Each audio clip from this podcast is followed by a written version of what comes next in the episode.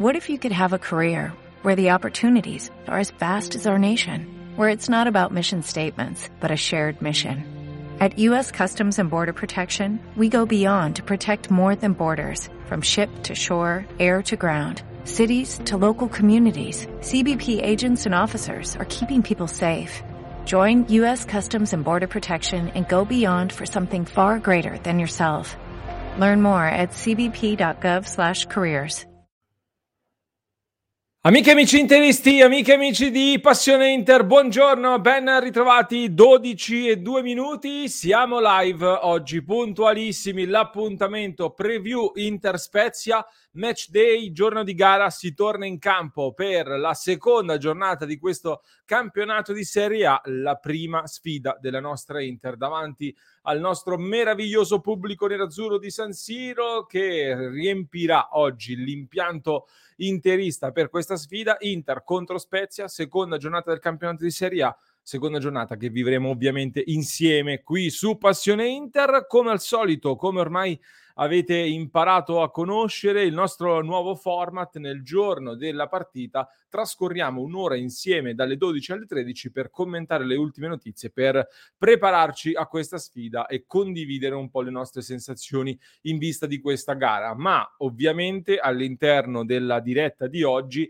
non parleremo soltanto della partita, anche perché queste sono le ore importantissime in cui l'Inter toglie dal mercato Milan Skriniar. Ne abbiamo parlato ampiamente nella live delle 19:30 ieri sera, ma è chiaro che bisogna tornare a parlare di questo tema perché è probabilmente la notizia più importante per il mercato dell'Inter nel mese di agosto, e sicuramente dobbiamo quindi commentare insieme a voi questa notizia e altre news di mercato, perché parallelamente viene bloccato Milan Skriniar, viene blindato Milan Skriniar, ma manca ancora un giocatore da aggregare a questa rosa in difesa e ne parliamo oggi.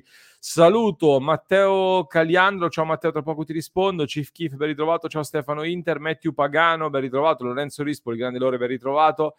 Militozzolo, sempre presente il nostro Enrico. Ciao Angelo, buongiorno. Presente anche stasera, ti aspettiamo ovviamente Angelo anche stasera, mi raccomando. Poi Lorenzo Polimanti, fanpage, sono curiosissimo di sapere chi c'è dietro dietro questa fanpage, spero sia molto ironica, assolutamente sì. Saluto il nostro José, grandissimo, ben ritrovato, buongiorno, e faccio un grande augurio di buon compleanno al nostro Lorenzo Rispoli. Allora, grande Lore, un grande augurio, buon compleanno, speriamo che l'Inter ti faccia un bel regalo, speriamo assolutamente sì che l'Inter possa farti un bel regalo, e intanto ti faccio gli auguri a nome di tutta la community di Passione Inter ovviamente. Buongiorno al nostro Patrizio Nobile, ciao Patrizio. Vincenzo, ciao Vincenzo Daniello, ben ritrovato, ci dai il link? meglio di no, clandestino, meglio di no, assolutamente sconsigliato. Allora ragazzi, come va innanzitutto? Come state? Oggi ho visto ieri sera è stata una live molto calda e sinceramente sono stato ben felice di poter condividere anche con Antonio in conduzione questo momento importante, ovvero della notizia di Milan Skriniar rimosso dal mercato, tolto definitivamente dal mercato, ed è una notizia molto molto importante come dicevamo, e ad oggi quindi l'Inter va verso la conclusione di questo mercato con un ultimo affare da fare, ed è un affare in entrata, ovvero l'ingresso di un nuovo difensore da aggregare alle spalle di Stefan De Vrij e che possa andare a completare la difesa. Ci sono tre nomi su tutti che stanno circolando in questo momento. Il primo, come sappiamo, quello di Manuel Akanji, che però per via delle condizioni contrattuali e delle richieste economiche del Borussia Dortmund è parallelamente anche il più difficile in questo momento, nonché un giocatore che però l'Inter continua a valutare per poter magari metterci le mani a parametro zero in vista della prossima stagione. C'è poi il nome di Trevoh Chalobah, spuntato nelle scorse ore in maniera piuttosto calda. È un discorso che l'Inter sta approfondendo con il Chelsea, che però anche qui sembra essere leggermente più difficile per via delle condizioni rispetto ad un Francesco Acerbi, di cui invece sappiamo si parla da tanto tempo ed accende le discussioni da parte dei tifosi nerazzurri. Quindi ad In questo momento l'Inter rimane viva su queste tre piste. Gli ultimi aggiornamenti che arrivano da Sky, Gazzetta e non solo sembrano propendere verso un possibile arrivo di Francesco Acerbi, che potrebbe sbloccarsi la settimana prossima in un affare in prestito con diritto di riscatto. Questo potrebbe essere poi la formula, ne sapremo di più ovviamente nei prossimi giorni, restiamo in attesa. Io, come sapete, ho espresso la mia preferenza, nel caso se proprio non dovesse arrivare a Kanji, ma su Chalobah, con una formula però che potrebbe permettere all'Inter di acquistare poi il giocatore in un secondo momento, altrimenti sul prestito secco diciamo non so se lo accetterei, per cui questo è un po' il punto della situazione sul tema difesa. Leggo un po' i vostri commenti mentre saluto anche Mattia Manneschi. Ciao Mattia. Stefano Inter, ben ritrovato. Nativa Nat, ben ritrovato, buongiorno. Ciao Gibi, grande Gibi, spero tutto bene. Ciao Andrea, buongiorno. Franco Iseppi, ben ritrovato. Freddy Interista, siamo pronti per la partita, doppietta di Lucacone. Allora, ho un po' di domande e un po' di temi da portarvi in evidenza in questa live di oggi, quindi io direi di archiviare almeno per il momento il discorso mercato, perché abbiamo fatto un piccolo punto della situazione con le notizie principali, poi faremo ulteriori considerazioni sul mercato dell'Inter nella parte finale di questa live. In questo momento però mi concentrerei più che altro sul tema partita, sul tema Inter-Spezia, e farei insieme a voi delle considerazioni, oltre a condividere con voi alcune mie opinioni e alcune domande che voglio farvi. Prima però, se è pronto, se mi fa un cenno, vado ad aggiungere un grande ospite. Buongiorno Simone, ben ritrovato. Ciao Laura, ciao a tutti, buongiorno e auguri anche da parte mia al nostro Lorenzo che ho visto prima in chat. Un grande augurio al nostro Lorenzo, una colonna anche lui della chat di Passione Inter ovviamente. Simo, allora, dicevo, di mercato parleremo dopo, tu quando devi andare me lo fai presente, quindi poi chiuderemo anche il capitolo Milan Skriniar. Prima parliamo un po' di Spezia, di Inter-Spezia anzi, e io direi, se vogliamo entrare in clima partita, ripartirei Simo dal video della nostra live reaction della scorsa stagione per ricordare un po' come era andato quell'Inter-Spezia di un anno fa. Vai, sono allora, curioso. Rivediamo come era andato Inter-Spezia un anno fa, così cominciamo ad entrare in clima Inter-Spezia per la partita di oggi. Io mi sbilancio e addirittura dico che segnano Lautaro e Gagliardini, loro due di sicuro. La butto lì. Azione regista, quindi D'Ambrosio prova ad accelerare lui. Attenzione Gagliardini! La fiammata di Gagliardini, proprio lui! Roberto! Oh! Allora dimmelo che sei solo contro le squadre di lui. Com'era ragazzi? Non deve giocare Gagliardini, com'era fuori Gagliardini, le critiche, e come vi avevo detto, attenzione a Gagliardini. Proveder sembra Trubin. Sinistro del Toro, mani! Calcio di rigore per l'Inter! Fallo di mano! Calcio di rigore? Sulle spalle, vai Toro, il gol impeccabile. Lautaro da Ciala, che giocata, Ciala in area, Proveder si intromette nel Picasso che stavano disegnando Cialanoglu e Lautaro, Proveder si intromette. Puro Simo Inzaghismo in quella partita. questo Picasso me lo ricordavo bene. Inter-Spezia di un anno fa, quindi 2-0, era lo scorso 1 dicembre 2021, sono successe poi tante cose dopo, c'è stato in mezzo anche la gara di ritorno con la vittoria dell'Inter per 3-1 sul campo dello Spezia. In generale in Serie A 4 precedenti prima di questa sfida tra Inter e Spezia, con 3 vittorie da parte dell'Inter e un solo pareggio per 1-1 nell'aprile del 2021 con il gol di Perisic che aveva pareggiato il vantaggio di Farias, in panchina Antonio Conte ai tempi. Simo, in chat Chief Kiff dice meglio la cronaca in 2, sono d'accordo, infatti proseguiamo con la cronaca in 2 insieme anche in questa stagione. Ciao Francesco Reggiani, ben ritrovato. Dicevo Simo, sensazioni in vista di questa partita, che partita è per te Inter-Spezia di oggi? Ma no, sensazioni positive dai, cioè dopo l'esordio non proprio liscio con il Lecce, ma dove comunque è arrivata una vittoria, per stasera sono abbastanza ottimista. Lo Spezia è una squadra che negli ultimi 2 anni ha fatto bene, pur avendo secondo me dei valori tecnici diciamo che la mettevano a rischio rispetto alla salvezza che poi è stata ottenuta. Quest'anno secondo me ha perso qualcosa, soprattutto Maggiore, che era uno dei leader diciamo della squadra, che è stato venduto. Ha degli infortunati, in particolare Verde, che è un altro giocatore forte. Ha cambiato completamente l'impianto di gioco, perché rispetto al 4-3-3 di Italiano prima e di Thiago Motta poi, adesso è invece impostata con un 3-5-2. Ha dei limiti e cioè diciamo delle lacune a cui Gotti sta cercando di mettere delle pezze, non sempre con risorse ideali. Faccio un esempio: Gyasi, attaccante che siamo stati abituati a vedere come esterno sinistro d'attacco nel 4-3, oggi gioca esterno destro del centrocampo, perché di fatto gli manca un uomo infortunato a Milan. Quindi, per carità, poi le partite in Serie A, lo sappiamo, possono riservare sorprese, possono riservare mille difficoltà, però sulla carta mi viene difficile non partire ottimista viste queste premesse, ecco.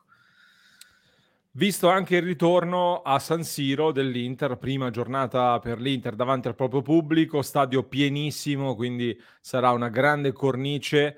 Tra poco parleremo di accoglienze, perché scusami, oggi ci aspettiamo delle accoglienze speciali per diversi giocatori dell'Inter, e dopo ne parliamo. Però, visto che hai parlato di qualche problema di formazione da parte dello Spezia, direi di accennare anche le probabili formazioni di questa sfida.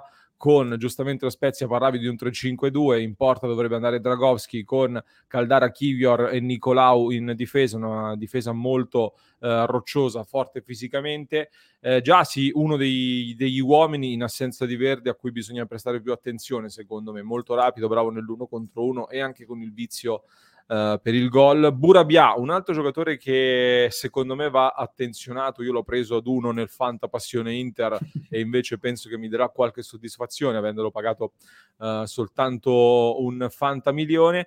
Bastoni, Agudelo e Rezza. Anche Agudelo è un giocatore che a me piace, quindi tanti giocatori rapidi, veloci, pericolosi nello stretto. Davanti invece Nzola con Strelec, che è in vantaggio su Maldini, per comporre la coppia di attaccanti. Per quanto riguarda l'Inter, invece, vi condivido la nostra grafica con la formazione di oggi. Andanovic tra i pali, ancora una volta confermato titolare. Skriniar, De Vrij e Bastoni a comporre il terzetto difensivo, la difesa ormai filastrocca dell'Inter. Dumfries, Barella, Brozovic, Çalhanoğlu e Di Marco. In questo momento Di Marco è in vantaggio su Gosens sulla corsia di sinistra. È assente Mkhitaryan per l'Inter, recupera D'Ambrosio che va in panchina, quindi centrocampo abbastanza obbligato, ad eccezione appunto della scelta di Di Marco in vantaggio su Gosens. In attacco ovviamente Lukaku, Lautaro Martinez. Simo, una tua opinione. Ho visto già tanti commenti sul tema portiere, qualcuno vorrebbe già Onana titolare, qualcun altro invece diciamo ha messo nel mirino Çalhanoğlu, ho visto anche nella chat del gruppo Telegram di Passione Inter. Il tema probabilmente più caldo però è quello di Di Marco, titolare al posto di Gosens. Che ne pensi? No, è una scelta che ci sta, per il semplice fatto che evidentemente in questo momento Gosens non è ancora al 100%, e quindi giustamente secondo me Inzaghi, avendo delle riserve finalmente, almeno per un buon 80% affidabili e di un buon livello, sceglie Di Marco. Credo che gli esterni oggi in particolare potranno essere decisivi, perché banalmente giocando a specchio lo Spezia, ci saranno degli 1 contro 1 frequenti sulle fasce. E come dicevamo prima, esterno destro dello Spezia, ovvero l'esterno che fronteggerà Di Marco, sarà Gyasi probabilmente, che nasce attaccante, quindi in fase offensiva magari Di Marco dovrà fare attenzione, ma in fase difensiva dello Spezia sarà Gyasi a poterlo soffrire. Di Marco è uno dei più in forma, è stato uno dei migliori contro il Lecce. Mi auguro che allo stesso tempo, visto il piede di Di Marco, vista la sua capacità di crossare, il nostro Denzelone dalla destra si inserisca, vada sul secondo palo, perché è una cosa che sa fare bene. Davanti a lui avrà Reca o Rezza, che è un altro che comunque nella carriera ha fatto anche ruoli più offensivi, sai, magari lo prende alle spalle. Può essere una chiave, secondo me, quindi mi aspetto buone cose da entrambi. Secondo me, Simon, è una scelta anche abbastanza logica, nel senso che mi aspetto uno Spezia, non penso che se la giocherà a viso aperto. Credo che faranno molta densità in ripartenza, avendo schierato probabilmente schierando, dicevamo, Burabia, lo stesso Gyasi di cui parlavi tu, Agudelo, sono tutti giocatori da ripartenza questi qua, quindi probabilmente mi aspetto uno Spezia abbastanza bloccato, pronto a ripartire in contropiede, e sappiamo che Gosens, se vuoi metterlo in difficoltà, secondo me lo devi schierare contro squadre così difensive. Mi sembra una scelta anche dal punto di vista tattico abbastanza logica, soprattutto in un momento in cui, come sottolinea Sebastiano in chat, che saluto, abbiamo spesso avuto un laterale che arranca inizio stagione, Cancelo, Hakimi, Dumfries ad esempio, in un momento in cui Gosens non sta ancora facendo sfraceli, andarlo ad inserire in una contro una squadra per caratteristiche che può metterlo in difficoltà, secondo me era poco sensato. Cioè mi aspetto un Gosens che possa giocare soprattutto in gare in cui ci sono più spazi, può andare in campo aperto, quelle sono le sue caratteristiche, no? Assolutamente sì, ci sta. E poi guarda, come dicevo prima, a me fa sorridere che dalla stampa arrivino costanti tentativi di trovare delle polemiche che o non esistono o sono minime e vengono ingigantite, come quella su Gosens. Dicevi proprio tu, se non sbaglio, giustamente in questi giorni, nel Milan Origi diventa una risorsa, nella Juve Pogba, che adesso è infortunato, diventerà una risorsa, nell'Inter Gosens è un caso. Quindi evitiamo di dare spazio a queste palesi letture palesemente differenti dalla realtà in base ai colori delle maglie. Io Gosens me lo tengo stretto, dovrà comunque fare un buon lavoro, perché rispetto per esempio alla tendenza con cui Inzaghi mette in campo i suoi esterni, cioè di stare molto alti con poco spazio davanti verso il fondo del campo, lui non è Perisic appunto in questo senso, quindi faticherà un po'. Però non cominciamo anche noi tifosi, dopo una partita e dopo metà stagione, dove peraltro ha dovuto recuperare da un infortunio, aveva davanti a sé un Perisic mostruoso, non iniziamo subito a creare casi e creare polemiche. Quindi oggi è giusto che giochi Di Marco, in generale mi aspetto un'alternanza, ma un Gosens che comunque farà la sua parte. Hai detto bene, perché fosse solo la stampa, Simo, uno ci potrebbe ridere sopra e potrebbe sorvolare. Il problema è che non è solo la stampa. Io apro il gruppo Telegram di Passione Inter, ma tanto quella critica, quella polemica, quel caso lo vedi sempre. Ma il gruppo Telegram di Passione Inter, per dire, perché se apro Twitter la cosa viene esponenzialmente moltiplicata, ed è una cosa che francamente mi lascia perplesso. Così come stavamo commentando, mi lascia abbastanza perplesso che in queste ore in cui Milan Skriniar viene tolto dal mercato, qualcuno che si presenta qui solo per criticare, insultare, eccetera, sia sparito dai commenti. Quindi questo ci rende ancora più consapevoli del fatto che se la stampa ci dà contro è anche perché tanti interisti sono i primi ad automartellarsi, ad autotrovare sempre il lato negativo, e molti sperano sulla pelle dell'Inter che accadano cose negative per poter dire io l'avevo detto, io avevo ragione. Questa cosa a me fa veramente impazzire. Ma detto questo, Simo, prima a San Siro abbiamo parlato di Skriniar, l'ho menzionato non a caso. Che cosa ti aspetti tu dallo stadio di San Siro oggi per Milan Skriniar? Piccola parentesi prima, scusami, ho visto in chat, ne parlavano, mi hai girato il link tu, il Lecce sta prendendo un TT dal Barcellona, quindi sembra. È la sessione di calciomercato più assurda che io ricordi, tra Lukaku che torna in prestito dopo un anno, Casemiro che viene pagato 70 e più milioni a 10 giorni dalla fine del mercato, questo, tante altre cose, non lo so. Comunque meglio averlo affrontato prima a sto punto, anche se poi non penso che sposti chissà quanto. No, venendo alla tua domanda, credo che stasera per il pubblico tutto e anche per la curva nord ci sia del lavoro da fare, perché c'è la questione Skriniar, c'è il ritorno di Lukaku, che non era ancora stato visto a San Siro, e c'è comunque, come dicevi, l'esordio stagionale di una squadra che solo 3 mesi fa ha concluso con quella mezz'ora meravigliosa di applausi e di cori, nonostante lo scudetto appena perso. Quindi sarà uno dei temi della serata, che tra l'altro vivremo qui su Passione Inter ovviamente. Non lo so, io voglio sperare che, se esiste un dio del calcio, questa sera Skriniar faccia gol, perché poi queste cose a volte accadono. Se esiste, anche per noi tifosi che abbiamo vissuto un'intera sessione di mercato con l'ansia di perderlo, cesellare il tutto, la sua permanenza con il gol sarebbe meraviglioso, e a quel punto ci scateneremmo tutti. Per il resto, a prescindere da questo, mi auguro che appunto riceva l'ammirazione che poi peraltro ha sempre ricevuto, e soprattutto, visto che questo ha una valenza più emotiva, mi auguro che in sede di trattativa per il rinnovo, lo dicevo anche ieri in un commento che poi avete letto tu e Antonio, l'Inter non faccia, cioè faccia la cosa giusta, quindi gli riconosca anche di non aver mai puntato i piedi, di non aver mai premuto per l'addio, nonostante a fargli la corte ci fosse un contratto triplicato e una delle squadre più forti al mondo. Questo non si può ignorare. Io non metto bocca subito sul discorso fascia di capitano, uno perché l'ho sempre detto, lui è il mio capitano del futuro, due comunque c'è ancora Andanovic, quindi mi sembra anche, non dico irrispettoso, però poco logico parlarne ora, però è la naturale evoluzione del percorso di Milan Skriniar all'Inter, secondo me. Sono assolutamente d'accordo. Visto che hai citato anche Lukaku, Simo, è una domanda che aveva fatto Pasquale nel club di Passione Inter pochi minuti fa, poco prima di entrare in diretta, quindi la giro a te in questo momento. Io mi aspetto un'accoglienza in realtà da come era stato fatto anche il comunicato della Curva Nord. La Curva Nord non credo che farà una grande accoglienza a Lukaku, lo ignorerà sostanzialmente, credo. Dopodiché dovesse segnare, dovesse ricominciare a marciare come ha dimostrato di poter fare, si potrebbe ricucire il rapporto, però sinceramente mi aspetto indifferenza da parte della Curva Nord per Lukaku stasera, non so se sei d'accordo.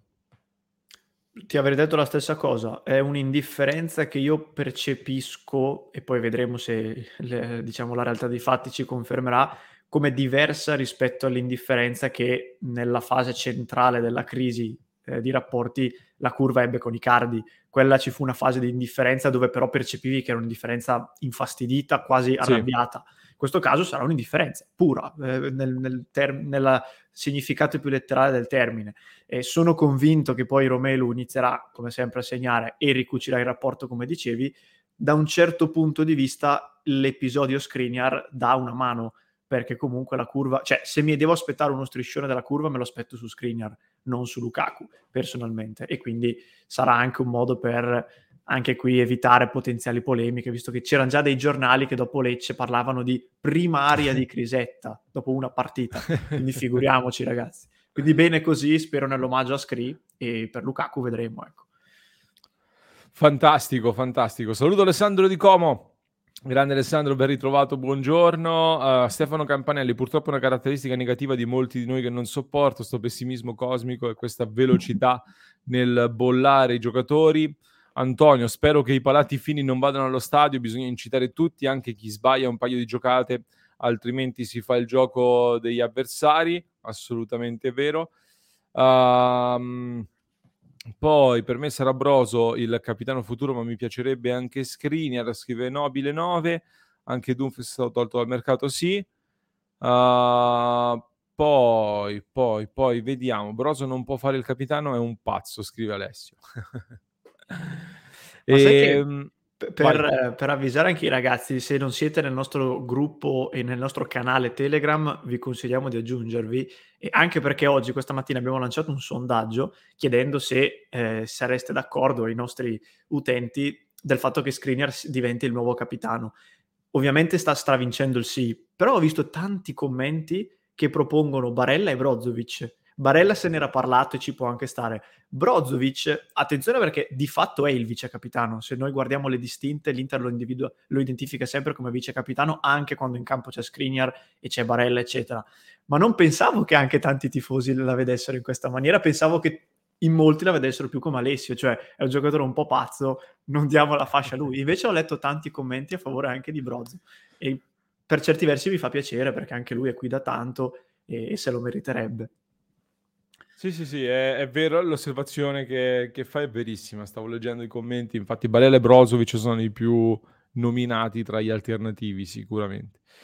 Allora Simo, ci chiedevano intanto la classifica, dovremmo avere il banner, se non sbaglio, per mostrarvelo in live, la nuova classifica di questa Serie A. Si riparte con il Napoli, la Juventus, il Milan, l'Atalanta, la Fiorentina, l'Inter, la Lazio, il Torino, la Roma e lo Spezia. Queste sono le squadre che hanno vinto la loro prima giornata di campionato non ci sono stati pareggi, quindi 10 squadre a 3 punti, 10 squadre a 0, situazione abbastanza delineata a livello di classifica. Lo Spezia, dicevamo, arriva da una vittoria di misura sull'Empoli nella prima giornata di campionato con il gol di Nzola, una partita abbastanza sofferta, nella quale comunque hanno portato a casa un punto importante con un Empoli ancora in costruzione. Anche l'Empoli ha cambiato abbastanza, e c'era una domanda di Matteo, se non sbaglio, a cui rispondiamo in questo momento. Eccola qua, Matteo ci chiede dall'inizio: Simo, in che classifica vedete l'Inter? Un po' la griglia, quindi la domanda che giro a te è: la conferma di Skriniar in rosa, la conferma di Dumfries sostanzialmente, quindi il blocco della prima squadra, e l'aggiunta di un difensore, se sarà Acerbi, Chalobah o qualcun altro, lo vedremo nei prossimi giorni. Che cosa ne pensi di questa rosa oggi, se cambia la tua griglia di partenza? No, non cambia, perché poi ogni stagione è, diciamo, unica, e può capitare che anche rose magari non toccate quasi di nulla facciano rendimenti clamorosi da una parte e clamorosi al contrario dall'altra, perché poi ci sono gli infortuni, le squalifiche, gli stati di forma. Però francamente, lo dicevamo anche prima dall'esordio, giudicare l'Inter come una squadra che non sia pronta a competere per lo scudetto, nella misura in cui ha colmato praticamente tutte le lacune dell'anno scorso, e l'unico forse dubbio è come sostituirai Perisic, perché questo comunque è un dubbio che rimane, mi risulta difficile, ancor di più, come hai detto adesso, dopo la permanenza di Skriniar. Cioè un Inter che riparte dalle certezze dell'anno scorso, aggiunge panchina a centrocampo, tiene Skriniar e anche gli altri big, e aggiunge Lukaku, come faccio a non dirti che parte per lo scudetto? Poi la mia favorita rimane il Milan, e continuerò a dirlo per tutto l'anno. Uno, perché sono stufo di sentirli vivere in questa, come dire, in questa dimensione di outsider, che gli fa secondo me comodo, perché una squadra giovane con entusiasmo meno pressioni ha e meglio gioca, e quindi noi secondo me dovremmo mettergli pressione. Due, perché sono campione d'Italia, e per mia filosofia nel 90% dei casi almeno chi è campione dell'anno prima parte quantomeno per lottare e come una delle favorite. Però l'Inter la vedo lì. E poi la scheggia impazzita può essere, tra virgolette, per lo scudetto la Juve, perché i valori li ha, però deve metterli tutti insieme e ha tanti giocatori nuovi, e non so se ha l'allenatore ideale per farlo, come dicono in tanti. Tutte le altre un passettino indietro, con la potenzialità di magari un exploit, Napoli, Roma e così, che però al momento vedo poco probabile. Questa è più o meno la mia lettura. Ci sta, sono d'accordo. Io in settimana, come dicevo, ho cambiato molto idea anche sul Napoli soprattutto, perché con le ultime operazioni di mercato non è più la squadra che stavo sottovalutando qualche settimana fa, secondo me. Quindi il Napoli lo metto più in alto, ma sempre un gradino sotto, secondo me, rispetto a Inter, Milan e Juventus in questo momento. Su Milan sono d'accordo, tra l'altro, come sono tutti fenomeni, hanno comprato solo fenomeni, poi non sono favoriti per lo scudetto, no. Pressione va messa assolutamente. Lo scudetto lo vince la Juventus, scrive Antonio Rossi. La griglia del motomondiale: prima fila 3 posti Milan, Inter e Juventus, seconda fila Roma, Napoli e Atalanta, quindi la Lazio più indietro.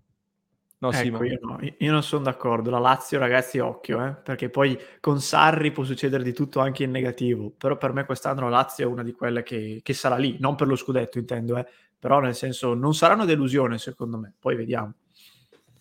Io sulla Lazio vado sempre molto cauto, perché è la squadra che sottovaluto anche l'anno scorso, e poi comunque è arrivata lì, quindi non lo so.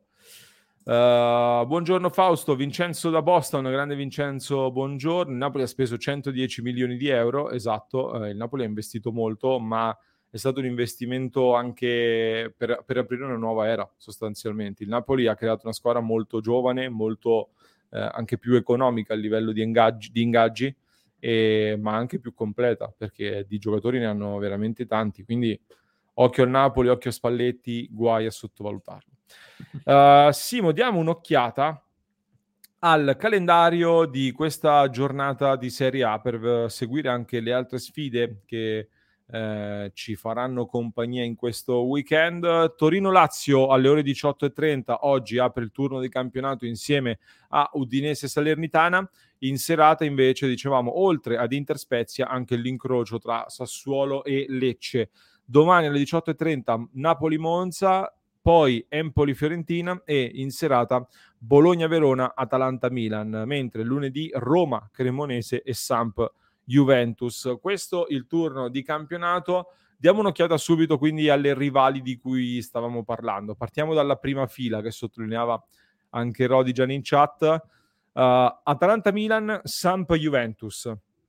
È abbastanza chiaro, la sfida più dura sulla carta ce l'ha il Milan. Sì, palesemente sì, anche se va detto che il Milan negli ultimi anni, dopo quella famosa scoppola col 5-0, a Bergamo non ha mai avuto grosse difficoltà, ha vinto, se non sbaglio, i successivi due incroci, non ho mai percepito un'Atalanta che potesse veramente metterlo in difficoltà, quindi può diciamo rivelarsi una trasferta comunque vincente per un Milan che è più forte dell'Atalanta ed è anche più pronto. L'Atalanta quest'anno, guarda anche l'ultimo caso Marinovski, clamoroso secondo me, e sta perdendo qualche pezzo di troppo. La Juve va a Genova con la Samp, una delle squadre, non voglio dire più in difficoltà, però quasi, perché comunque dovrà fare qualcosa di più per cercare di vivere una stagione un po' più tranquilla dell'anno scorso. È un altro turno abbastanza interlocutorio, perché al netto del Milan, che appunto poi comunque la partita la deve vincere, però le altre mi sembra che anche il Napoli col Monza non penso abbiano grossi problemi, e quindi a maggior ragione l'Inter non deve sbagliare la sua partita. Questo è il punto di partenza.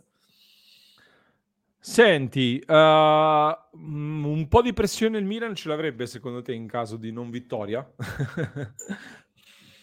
No, perché non è l'Inter. Questa è la risposta sintetica. No, perché siamo all'inizio, poi anche, cioè, se perdi punti contro squadre comunque importanti come l'Atalanta ci può stare. Certo, se li perdi a Lecce, come per l'Inter, un po' te la cerchi la bastonata dai giornali. Però non credo. Io l'anno scorso dissi che la classifica inizia a guardarla da novembre inoltrato. Era un'altra stagione, perché quest'anno novembre praticamente finisce il girone d'andata, quindi sicuramente dovremo anticipare questa cosa, però la seconda giornata. Ti ricordi che durante il Lecce-Inter c'era arrivato un commento: se non vinciamo stasera addio scudetto. Ecco, sì, non arriviamo a questi livelli, anche se spero fosse ironico, però non ne sono sicuro. Mamma mia, che roba. Simon, c'era una domanda per te di Angelo, un tuo parere dell'arbitro, visto che ne sai più di Lorenzo. Io sinceramente il tema arbitro lo ignoro completamente, dicci la tua. Sì, te l'ho messo in evidenza perché volevo più che altro smentire una cosa. L'arbitro sarà Ghersini, che ha una ventina di presenze in Serie A, ed è uno quindi insomma cioè, non proprio le prime esperienze, però non è un veterano. Con l'Inter ha un solo precedente, che è Inter-Spezia dell'anno scorso, tra le altre cose, mentre con lo Spezia ne ha tanti di più, perché l'ha arbitrato in Serie B e non solo. Nulla di particolare, cioè non ho un grande parere di Ghersini in positivo o in negativo. L'unica cosa, dicevo, che volevo un attimino ridimensionare è che ho visto alcuni tifosi, in parte comprensibilmente, però attenzione, dire dopo Prontera, che era di Lecce, arbitrare Lecce-Inter, Ghersini, che è di Genova, arbitrare Inter-Spezia. Io non sapevo questa cosa, chi è da quelle parti ce lo potrà confermare. Ho letto però molti commenti dire occhio, perché da quelle parti Genova e la Spezia non è che siano in ottimi rapporti, quindi è tra virgolette un vantaggio più per l'Inter, paradossalmente. Lo dico perché già queste polemiche mi piacciono poco in generale. L'anno scorso ci siamo arrabbiati per la polemica su Sozza, che è di Milano e ha arbitrato l'Inter. Non facciamole noi, al contrario, e soprattutto non facciamole anche qua, dove non esistono, come in questo caso. Quindi occhio, perché poi ci veniamo tacciati di essere piangina, anche quando invece magari avremmo dei motivi per lamentarci veramente. Ecco, tutto qua. Assolutamente, hai fatto bene a sottolinearlo. Il catastrofirismo, scrive Lucio, del popolo nerazzurro è un assioma. Vi prego, Acerbi no, Lamberto è stato abbastanza chiaro. Dire Inter, Milan e Juve per lo scudetto è una cosa ovvia. Chi ha vinto lo scudetto degli ultimi 20 anni è abbastanza ovvia, ovviamente, ma lo sapevamo. Ecco, Manuel te lo conferma, Simo. Manuel ti conferma che i rapporti non sono ottimi. Simo, hai seguito ieri le parole di Inzaghi? Mm-hmm. Sì, non ha dato grandissime indicazioni. L'unica forse importante è quella relativa agli infortunati, quindi c'è D'Ambrosio e non c'è Mkhitaryan. Per il resto nulla di particolare. Se vuoi, ha detto un paio di cose interessanti Gotti, ma prima concludiamo su Inzaghi. Sì, volevo chiederti, visto che ha parlato dell'assenza di Mkhitaryan, oggi giustamente molti si chiedono: avrà spazio Aslani oppure no? Secondo te avrà spazio? È giusto dargli spazio e quanto eventualmente? Ma potrebbe, non mi sbilancio eccessivamente, perché poi dipende sempre da come va la partita. Potrebbe avere spazio, se non erro, non è sceso in campo con Lecce, quindi ci sono buone chance che magari possa farlo questa volta. Se devo dirti la mia, quello che spero più che Aslani è di vedere in campo Bellanova, che è l'altro giovane, sempre per dire che l'Inter non compra i giovani, no? Ecco, l'altro giovane che mi interessa oggi è Bellanova, perché l'ho detto più di una volta, secondo me può essere, se si ambienta subito bene, una risorsa più di quanto non si possa pensare. E oggi, dove ti dicevo prima, secondo me gli 1 contro 1 sulle fasce saranno importanti, Raul Bellanova potrebbe farci comodo, quindi eventualmente sono più curioso per lui.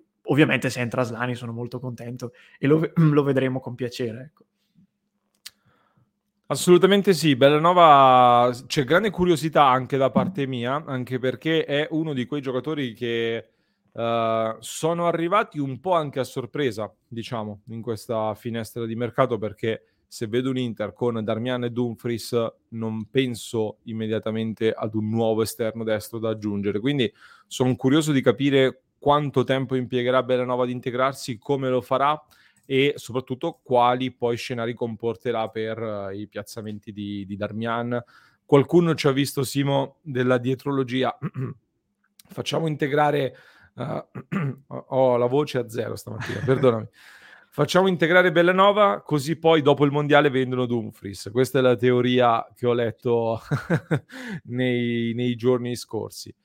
Diciamo numericamente potrebbe anche essere, però durante la stagione non lo so, non mi aspetto una rivoluzione così importante a gennaio, ma vedremo poi.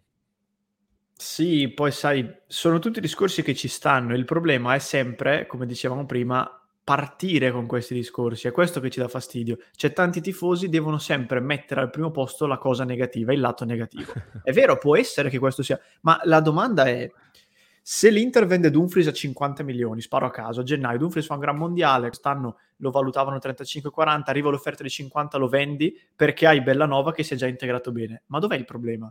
Cioè, nel senso, l'acquisto Bellanova è finalizzato ad avere un giovane di buone speranze e, nella migliore delle ipotesi, poterti privare di Dumfries avendo già uno affidabile. Cioè, perché deve essere visto necessariamente male? La cosa negativa è: se mi vendi Skriniar e mi prendi Acerbi, faccio un paradosso che non esiste più, allora lì sì che mi arrabbio. Però l'acquisto del Bellanova di turno o dell'Aslani di turno comporta nel discorso complessivo anche questa eventualità, quindi teniamone da conto, ma consapevoli che comunque per il momento abbiamo tutti e due e siamo contenti così, perché sta cosa si può dire su tanti giocatori anche di tante altre squadre, che però non vedo dirla, ecco, in generale.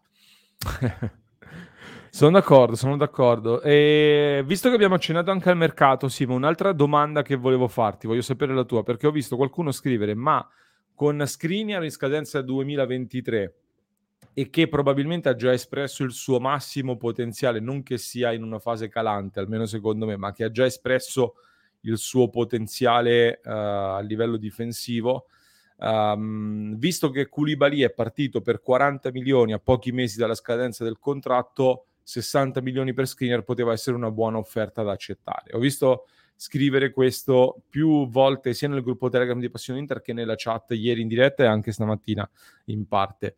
Tu sei d'accordo? Allora, se volessi essere molto molto cinico potrei anche dirti di sì, nel senso che, guardando la situazione nella maniera più fredda e distaccata possibile, hai un giocatore che ha, se non erro, 27 anni, che appunto è a 1 anno dalla scadenza e per cui ti offrono tantissimi soldi. Dal punto di vista del freddo, diciamo, dirigente che pensa soprattutto ai conti, poteva essere sì la risposta. La cosa bella del calcio è che ci sono tante altre cose da considerare e sono quelle che mi fanno dire no. Quindi per me l'Inter ha fatto benissimo a operare come ha operato, e se Skriniar mi rinnova per, come sembra che si parla in queste ore, per 5 anni, per un ingaggio pesante ma nemmeno pesantissimo, perché gliene offrivano più di 9 con i bonus al PSG, quindi 6 sono comunque accettabili, diciamo. A me va benissimo così, è un giocatore che all'Inter ha ancora tantissimo da dare e di cui non potevi privarti al 20 di agosto. L'abbiamo detto a chiare lettere anche prima che ci arrivasse questo annuncio dall'Inter, quindi non ci ci eravamo già espressi in questo senso. Questa è la mia risposta, chiudo con una piccola provocazione. Si dice che l'Inter smantella, che la proprietà pensa solo a incassare. La prova di forza di ieri è che l'Inter dice al 20 di agosto Skriniar non vale 70, vale 90, altrimenti non parte. L'offerta di 90 non arriva, Skriniar non è partito. Se noi tralasciamo la narrazione che ci sta tutta intorno, sembra quasi, questa è la provocazione, l'atteggiamento da Inter e da Suning pre-pandemia, dove Di Big non ne ha mai fatti partire e dove diceva questo è il prezzo, o mi dai questo altrimenti me lo tengo. Se vogliamo essere veramente... Che poi Simo, sostanzialmente è stato l'atteggiamento anche del mercato scorso, perché quando è partito Lukaku, cioè il Chelsea partiva da una valutazione, da un'offerta di 75-80 milioni ed è arrivato a 115, quindi il prezzo era quello e la cessione è arrivata a quella cifra. Lo stesso più o meno anche per Hakimi, era stato fissato un prezzo a 70 milioni, ne sono arrivati 60 più 8 di bonus, quindi... Più o meno siamo lì, diciamo che questo c'è sempre stato.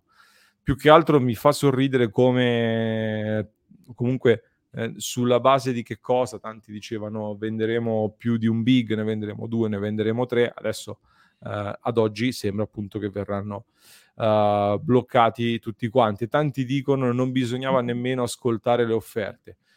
Credo che ci siano tra l'altro anche dei rapporti da mantenere nel momento in cui un club si presenta con un'offerta comunque importante, ascoltarla è il minimo da parte di un club appunto che deve mantenere dei rapporti, chiamiamoli anche di politica nel calcio, ma soprattutto credo anche... Cos'è? Ah ok, mi salvo questi commenti così poi dopo rispondiamo, altrimenti ce li perdiamo. No, comunque sono d'accordo con te su Skriniar, cinicamente e in maniera molto fredda a inizio mercato, non adesso, perché adesso lo scossone sarebbe stato troppo forte. Una persona che guarda solo i conti poteva anche farlo, però nel calcio poi entrano tante altre variabili, tante altre cose, e ne abbiamo detto più e più volte. Quindi Skriniar ce lo teniamo molto stretto. Ti volevo fare un'altra domanda, però prima rispondiamo a due domande che abbiamo visto in chat. Per esempio, perché non puntiamo sui giovani, dice Fabri. Per me l'Inter ci punta abbastanza sui giovani, anzi, abbiamo detto spesso, questo secondo me è uno di quei messaggi che vengono filtrati dalla stampa in maniera un po' così. Dicevamo, Aslani è arrivato, in rosa titolari dell'Inter, comunque l'unico over 30 è Andanovic sostanzialmente. Non vedo un Inter che ha un problema di una rosa troppo in là con l'età in questo momento. Poi invece Francesco, far passare la permanenza di Skriniar come merito della proprietà, anche no. In che senso, Francesco? Spiegaci. Sì, più che altro secondo me non è né merito né colpa di nessuno, cioè non è questione di merito, però la realtà dei fatti, e l'hanno confermato tutte anche le fonti principali, anche per esempio Sky, l'ho sentito dire in diretta, dicevano, hanno proprio specificato l'indicazione non è arrivata da Marotta, che ha in mano la parte sportiva, la parte economica, è arrivata dalla proprietà. Quindi non è che è un discorso di far passare come merito o come non merito. Però la realtà dei fatti è che l'Inter ha sempre detto per Skriniar almeno 70, e nonostante ai 70 ci siano avvicinati, perché con i bonus l'offerta si avvicinava intorno ai 60, l'Inter non ha mai detto sì. Adesso ha detto, visto che mancano 10 giorni alla fine del mercato, almeno 90, non si sono neanche minimamente avvicinati e hanno detto no. Questa è mi pare la fredda cronaca. Quindi sono anche in parte d'accordo con quello che, o comunque capisco quello che dice Francesco. In tanti durante queste settimane ci hanno detto Zang interessano solo i soldi, vuole incassare solo il più possibile, avrebbe incassato probabilmente anche i 55, probabilmente, se fosse stato così. E invece non è stato così. Questa è semplicemente la cronaca, poi ognuno giustamente si fa anche la sua opinione. Sì, aggiungo un'altra considerazione. Fomp dice merito di Bremer alla Juve, possibile, ma anche Io non credo che l'Inter comunque avrebbe comprato Bremer senza far partire Skriniar, arrivati a quel punto lì, considerando le cifre di quell'affare. Quindi c'è anche il demerito del PSG, nel senso che il PSG ha sempre cercato di prendere per la gola l'Inter, con un giocatore in scadenza e presentando un'offerta, ma soprattutto portando avanti una strategia, secondo me, mirata proprio al aspettiamo, temporeggiamo, arriviamo alla fine del mercato e lo prendiamo ad una cifra ancora inferiore. E quindi demerito del PSG che con questa strategia però si è scontrata con la forza dell'Inter, che ha detto non lo vendiamo, per cui non lo so, nel senso magari ognuno sarà in grado, secondo me, di dipingere la cosa come più gli fa comodo. I dati oggettivi secondo me sono questi, cioè che se l'Inter avesse preso Bremer probabilmente avrebbe venduto Skriniar, ma lo avrebbe fatto allora a quel punto a delle cifre inferiori rispetto al reale valore del calciatore, o almeno al valore che noi abbiamo detto che Skriniar avrebbe dovuto avere in questo mercato.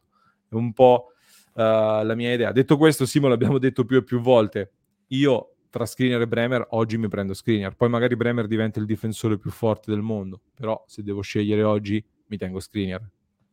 Ma 100.000 volte, anche solo per l'apporto emotivo e di leadership e di attaccamento che mi ha dato. Cioè il fatto che noi tifosi e anche la società ragionasse su questo cambio era tutto economico, appunto. Cioè se Bremer mi costa 30 milioni, come all'inizio poteva sembrare, e per Skriniar ne ricavo 65-70, il ragionamento, come dicevamo prima, della fredda economia aveva anche un certo senso. Nel momento in cui Bremer ti viene a costare 50 o più e per Skriniar quelli là non superano i 50-55, allora dici no.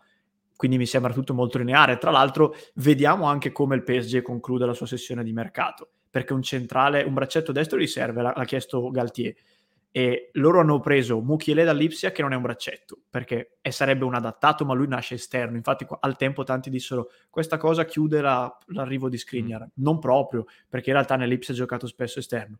Volevano prendere Mohamed Simakan sempre dall'Ipsia, che ha detto no, l'ha tolto dal mercato, adesso non gli rimane nemmeno Skriniar, devono inventarsi qualcosa. Quindi vediamo anche come la concludono loro la sessione, nonostante i petrodollari. Un TT a Lecce, colpo incredibile. Quindi vediamo, nonostante i soldi importanti che hanno a disposizione. Allora, 0,89, andiamo verso la chiusura, rispondiamo alle ultime domande e poi ci rivediamo dalle 19.30. Con il difensore del Chelsea come siamo messi? Ci chiede Zero. Allora, ne parlavamo in apertura, è un'operazione che l'Inter vorrebbe fare eventualmente, ovviamente con la solita formula del prestito con diritto di riscatto tra un anno. Il Chelsea, Simo, da quello che leggevo, non apre a questa ipotesi, o lo vende a cifre alte oppure, ancora meglio, lo manda in prestito per farlo crescere e poi se lo riprende. Questa sembra un po' la posizione del Chelsea in questo momento. Soprattutto se dovesse prendere Fofana dall'Eister, che andrebbe un po' a chiudere ulteriormente gli spazi. La domanda che volevo fare a te, però, visto che poi stamattina ci eravamo confrontati anche nella chat redazionale, Acerbi, in maniera minore si parla di Tanganga del Tottenham, Akanji che rimane lì, e ovviamente questo Chalobah, tra l'altro dovrebbe essere la pronuncia corretta se mi ricordo bene. Chi è secondo te il profilo giusto da andare a prendere ed eventualmente con che formula? Cioè non solo il giocatore, ma anche qual è la formula secondo te da andare a prendere? Ma allora, Tanganga, tra l'altro mi pare di aver letto da Sky che pare ci sia un'ulteriore accelerata del Milan nelle scorse ore, se non ho letto male. Comunque non credo che sia più una priorità. Tra Chalobah e Acerbi io non posso che dirvi Chalobah tutta la vita, con qualsiasi formula, perché appunto in chat redazionale ci siamo confrontati io e te anche col nostro Alessio, e giustamente voi avete anche detto piuttosto che un Chalobah in prestito secco, con quindi la garanzia di non averlo l'anno prossimo, e un Acerbi in prestito con diritto di riscatto, è meglio quest'ultimo, o comunque può avere senso quest'ultimo.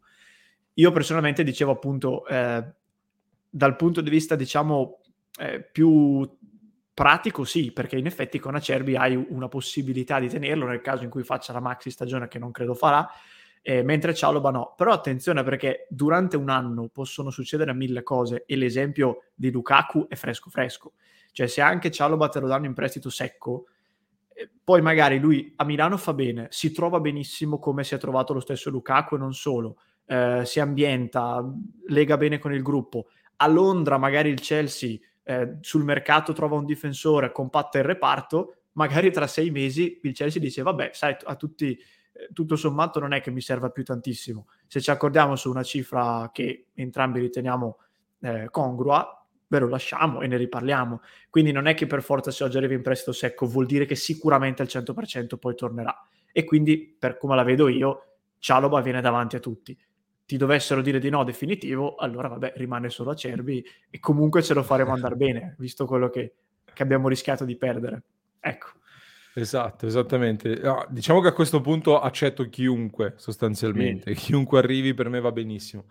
Io, se devo fare un discorso progettuale, se Chalobah posso prenderlo e poi provare a trattenerlo, mi intriga molto. Se Acerbi dovesse arrivare e assicurarmi che sta qui solo una stagione, mi tappo il naso e lo accetto. Questa è un po' la mia opinione oggi. A me Chalobah intriga molto, ne ho parlato bene ieri nell'episodio che abbiamo pubblicato ieri. La mia unica perplessità nel caso in cui dovesse rimanere una sola stagione è che non è il tipo di calciatore che l'Inter stava assolutamente cercando in questo momento, cioè non è l'esatta casella che l'Inter ha bisogno di riempire, è un giocatore differente da questo punto di vista. E quindi dico, se devo prendere un giocatore solo per una stagione e poi so che non avrò chance di trattenerlo e non è esattamente il giocatore di cui ho bisogno, probabilmente non mi aiuta troppo, potrebbe essere comunque utile. Il favore lo faccio più che altro al Chelsea, a cui tolgo uno stipendio di cui non ha bisogno e magari valorizzo un calciatore che può venire fuori alla lunga. Questa è la mia unica incognita sul tema Chalobah, altrimenti se ci fosse la possibilità di prenderlo mi intriga molto, perché è un tipo di operazione che l'Inter secondo me deve fare. Giocatori che non stanno trovando troppo spazio in club di prima fascia dal punto di vista economico, che però sono ancora giovani e hanno davanti ampi margini di crescita. Saluto Francesco Inter 87, ciao Francesco. De Vrij rinnova, in questo momento Aris, non ci sono aggiornamenti su questo, quindi ad oggi non risultano trattative in corso per il rinnovo, ne sapremo di più dopo il mercato. A questo punto credo che si ricomincerà a parlare. Poi vediamo il difensore da prendere, scrive Sergio, ciao Sergio, è quello utile ma che non rompa le scatole perché gioca poco e non vuole perdere il mondiale, ci sta. E quindi questo, Simo, può essere anche uno dei motivi che stanno spegnendo gli entusiasmi sull'alto profilo che viene spesso citato in chat, quello di Denayer, difensore belga in questo momento senza contratto, quindi potrebbe esserci anche questo motivo proprio a bloccare l'operazione. Lorenzo in chat dice, fossi Marotta punterei sui difensori argentini, fanno bene in Europa, nella loro nazionale, concordate? Ma io ti dico, Lore, per me se è argentino, italiano, della mia città, di un'altra provincia o di Marte, giovane o vecchio che sia, se è forte me lo prendo. La mia unica distinzione che faccio sui giocatori è sempre quella tra giocatori forti e scarsi. Le altre cose su milanista, interista, juventino o di questa nazionale o l'altra nazionale, giovane e vecchio, per me non esistono. Ma a questo punto non conveniva tenere... Allora, questi sono i due tormentoni probabilmente del momento, Simo. Questo di Geminus, non conveniva tenere Ranocchia? Per me no, sinceramente, perché per quanto Ranocchia abbia fatto bene, secondo me il suo ciclo era giunto a chiusura.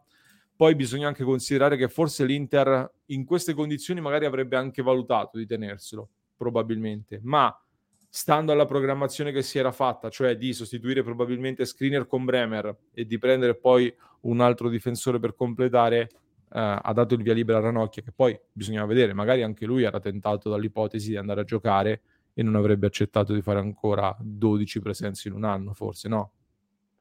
Sì, esatto. E poi il fulcro della situazione l'hai detto adesso, cioè diverse strategie che si sono integrate nel mercato. Anche questo va sempre considerato, ragazzi, il mercato non è una linea retta, sono 150 strade che si intersecano, poi una diventa un vicolo cieco, l'altra scopre che c'era una deviazione migliore, cioè non possiamo ragionare a compartimenti stagni. Capisco la domanda di Geminus e di tantissimi altri, però non dimentichiamoci appunto questa questione, cioè che la strategia è cambiata in corsa e E quindi è proprio un discorso, io l'altra volta l'ho paragonato alla stessa domanda che ci facevano l'anno scorso con Hakimi Lukaku. Certo che vendendo Lukaku forse potevi tenerti Hakimi o chiedere un prezzo ancora più alto, ma le cose sono avvenute con tempi invertiti e quindi non potevi più farlo. Quindi è proprio una questione di tempistiche a volte e di strategie. Vero. Interessante il commento di Francesco. Come vice De Vrij vedo solo Bastoni in quel ruolo, scrive Francesco. Tu che dici, Simo? Io l'anno scorso ho visto meglio Skriniar personalmente, però ho la vaga sensazione che anche per Bastoni il futuro poi possa essere lì. L'anno scorso l'aveva provato, 2 anni fa un paio di volte l'aveva provato anche Conte, non con grandi risultati da quanto ricordo. Non ho al momento un gran ricordo di Bastoni centrale, detto che se lo provi 2 o 3 volte non è una premessa che ti può far arrivare a una risposta definitiva. Come hai detto tu, molto meglio Skriniar le volte in cui l'abbiamo visto, perché poi secondo me Skriniar è uno di quei giocatori che è talmente forte che ovunque tu lo metta fa bene. Vale per tanti attaccanti, tanti centrocampisti, Skriniar lo fa per la difesa. La fortuna dell'Inter è che sia con D'Ambrosio che con Di Marco ha dei giocatori che ti permettono con una certa affidabilità e serenità di spostare il relativo braccetto titolare per poi metterli in campo. Al momento io vedo più Skriniar perché appunto dà più sicurezza e poi, come dicevamo tante volte, il ruolo del centrale in mezzo della difesa, da quando è arrivato Inzaghi, non è più così centrale nella fase di costruzione come lo era con Conte, e quindi anche un giocatore magari non raffinatissimo di piede come Scri rispetto a Bastoni può fare comunque bene. Detto che anche Bastoni secondo me è fortissimo, quindi se ci lavori lo può fare anche lui secondo me, però al momento dovessi scegliere opterei per Skriniar. Sono d'accordo anch'io. Skriniar può giocare in mezzo, scrive Massimo, in assenza di De Vrij può giocare D'Ambrosio braccetto destro, sì, infatti anche Darmian addirittura lo sta facendo, esatto. In questo precampionato. Angelo dice: vogliamo parlare del capolavoro di Marotta? In un'estate complicata ha fatto fuori quasi tutti gli esuberi, ha tenuto Skriniar, ha ripreso Lukaku, ha venduto Pina e Casadei per avere i soldi. Tutti gli esuberi ancora no, nel senso che diversi giocatori sono ancora sul groppone, che fanno un po' non fanno molto parte del progetto Inter. Però Simo, oggettivamente no, io quando c'è stato da criticare non mi sono mai risparmiato, perché secondo me nemmeno Marotta è esente da errori negli ultimi anni di Inter, soprattutto in alcune scelte, in alcune decisioni prese. Però oggettivamente, questo l'ho detto e l'ho scritto anche nella newsletter di venerdì, l'Inter sta lavorando, i dirigenti dell'Inter stanno lavorando. Io ho fatto questo esempio, spero che abbiate letto la newsletter, cioè è come un equilibrista che sta camminando su una fune tra un palazzo e l'altro, no? E da un lato devi equilibrare i conti ma mantenendo l'equilibrio dei risultati sportivi, perché senza risultati sportivi non si va da nessuna parte. Non puoi pensare di tornare verso la sostenibilità, che è necessario, facendolo solo tramite il taglio dei costi e la vendita dei calciatori. Se vuoi tornare ad essere una squadra sostenibile, devi farlo anche attraverso i risultati. E quindi che cosa significa questo? Questo significa che devi privarti di Casadei, magari, per prendere ad una cifra inferiore Aslani, che è un giocatore che però rispetto a Casadei ti ha già dato dimostrazione di poter giocare in Serie A. C'è una soglia di incognita più bassa in questo momento su Aslani rispetto a Casadei. Cioè bisogna fare delle scelte che tengano conto dell'abbattimento dei costi, ma necessità di vincere o comunque quantomeno di piazzarsi lassù in alto.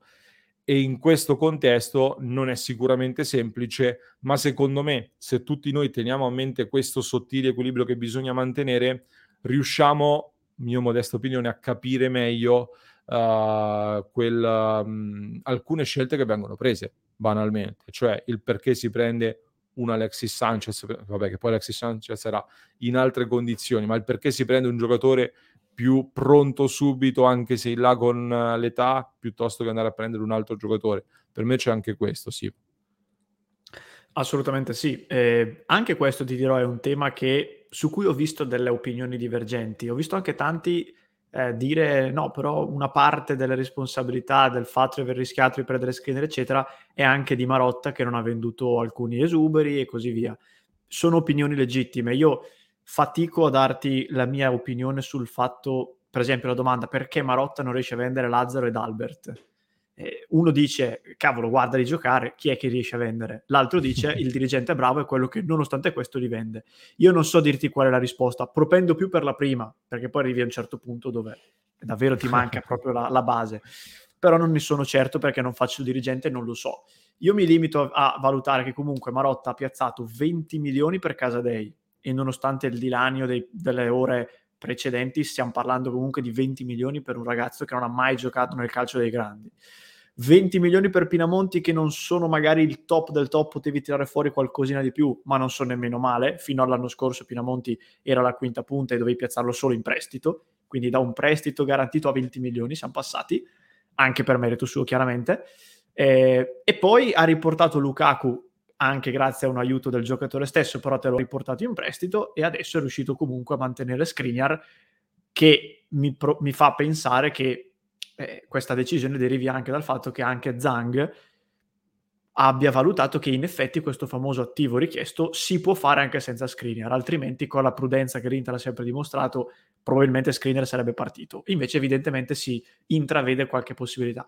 Dove manca Marotta, lo dico da una vita, secondo me, sul colpo che non arriva dall'Italia, non arriva necessariamente dai soliti nomi. Quella è una mancanza di Marotta, ma è una mancanza che secondo me si porta dietro probabilmente da una vita, è una sua impostazione. E io vedo per esempio il Milan, io faccio sempre l'esempio del Milan, Kalulu, anche altri, l'ultimo di quelli che stanno osservando, questo ragazzo del Midtjylland, sì. Giocatore che secondo me Marotta per impostazione mentale non considera nemmeno, e quindi questo secondo me a volte è un limite.